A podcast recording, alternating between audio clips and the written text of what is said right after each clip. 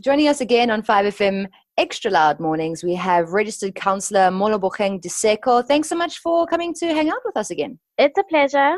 Hello to everyone, and thanks for having me again. What exactly does does self care mean to you as as a counsellor? So, in in my profession and sort of the work I've been doing, I learned quite a bit. Um, self care is intentional, so it's something that you set out to to do for yourself that's going to replenish what I call your tank. So, as a mm. person, I believe you cannot sort of serve from an empty vessel. You can't give what you don't have.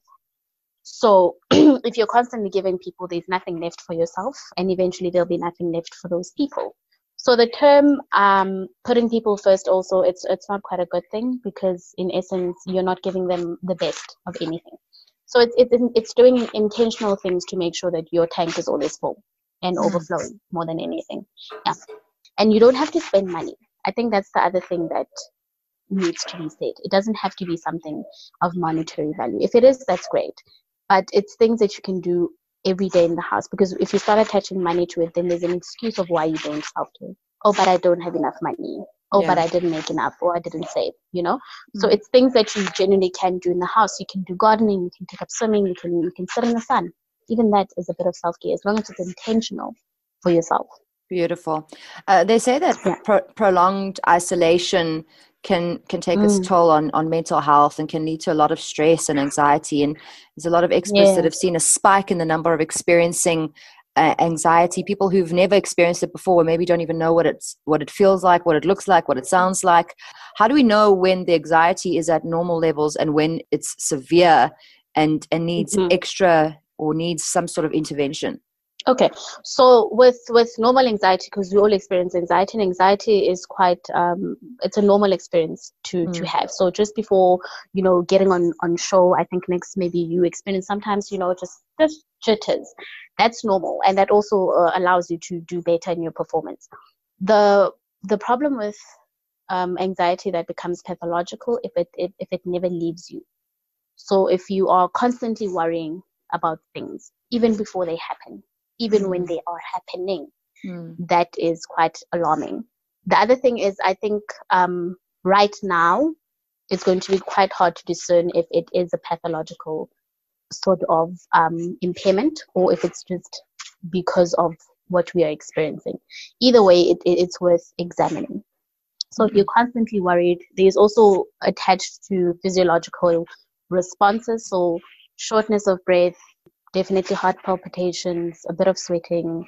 Um, if your eyes sort of twitch now and then, those are things that that can be associated with pathological anxiety.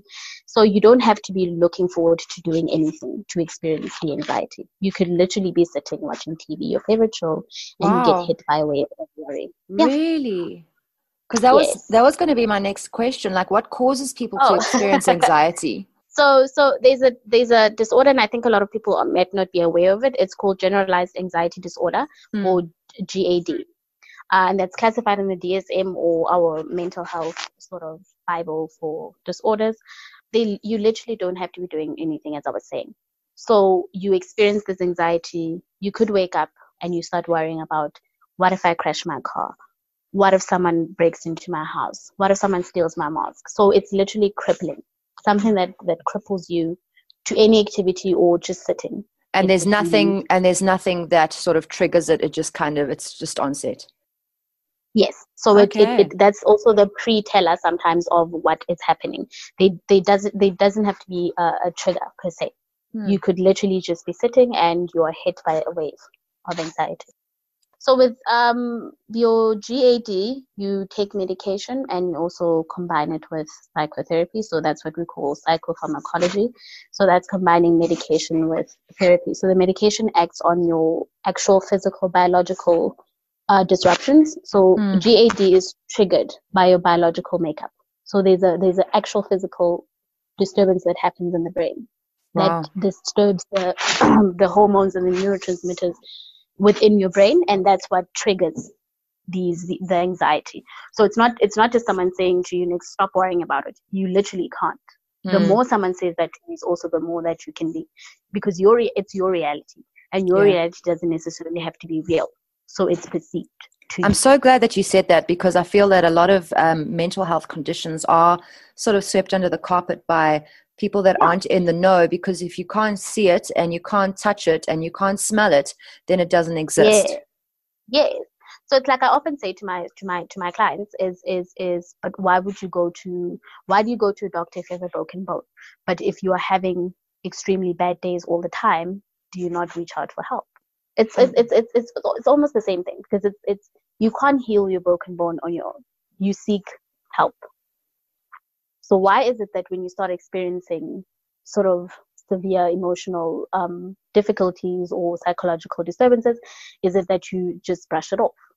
You know, and it's often your body. Sometimes you start getting sick out of nowhere, and you go to the doctor and they don't find anything. I often say your body yes. will force you to listen if yes. you're not going to listen when when you're sent emotional signs or psychological then your body will make you listen yeah sure. that's a good way to that's a good way to to explain it if we're not talking yeah. about general anxiety disorder um, and it's just mm-hmm. essentially what we're going through now there is I want to say general anxiety, but not a disorder, just a general anxiety. Okay. Yeah, yeah. What yeah. are some? I, I know what you mean.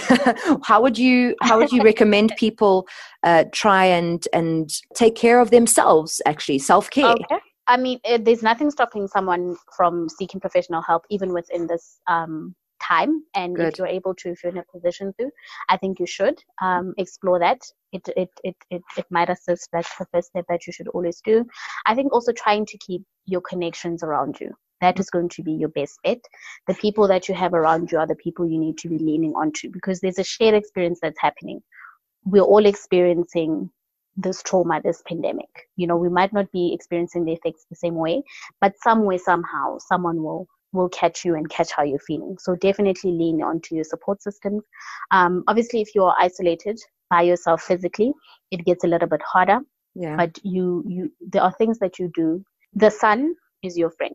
I know it's going away now because we're going into winter, but as much as you can get the sun, the vitamin D is good for your serotonin, which is a neurotransmitter that is good for your mood. It regulates your mood yeah, it's a nice, it's a natural upper. So mm. if you spend a bit of time in the sun, uh, drinking water is also good. I like I like prescribing journaling because with journaling, what it does, it externalizes a lot of the feelings that you have, and it also make sense of what you're feeling. So sometimes your mind might not be quiet and there's many things racing, and if you just take a deep breath, you and we underestimate taking a deep breath.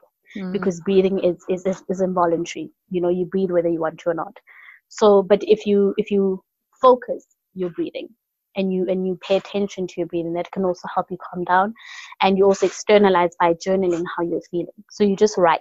Whatever comes to your mind you write it down you externalize it. When you're done externalizing then you start writing with direction.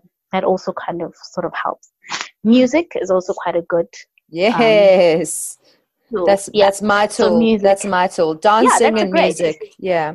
Yes. You should never give it up um, mm-hmm. it, it's great. People that have pets can also spend time with their pets. Dogs are quite good. Yeah, listen, cats are fantastic when it comes to that type of thing. They don't care.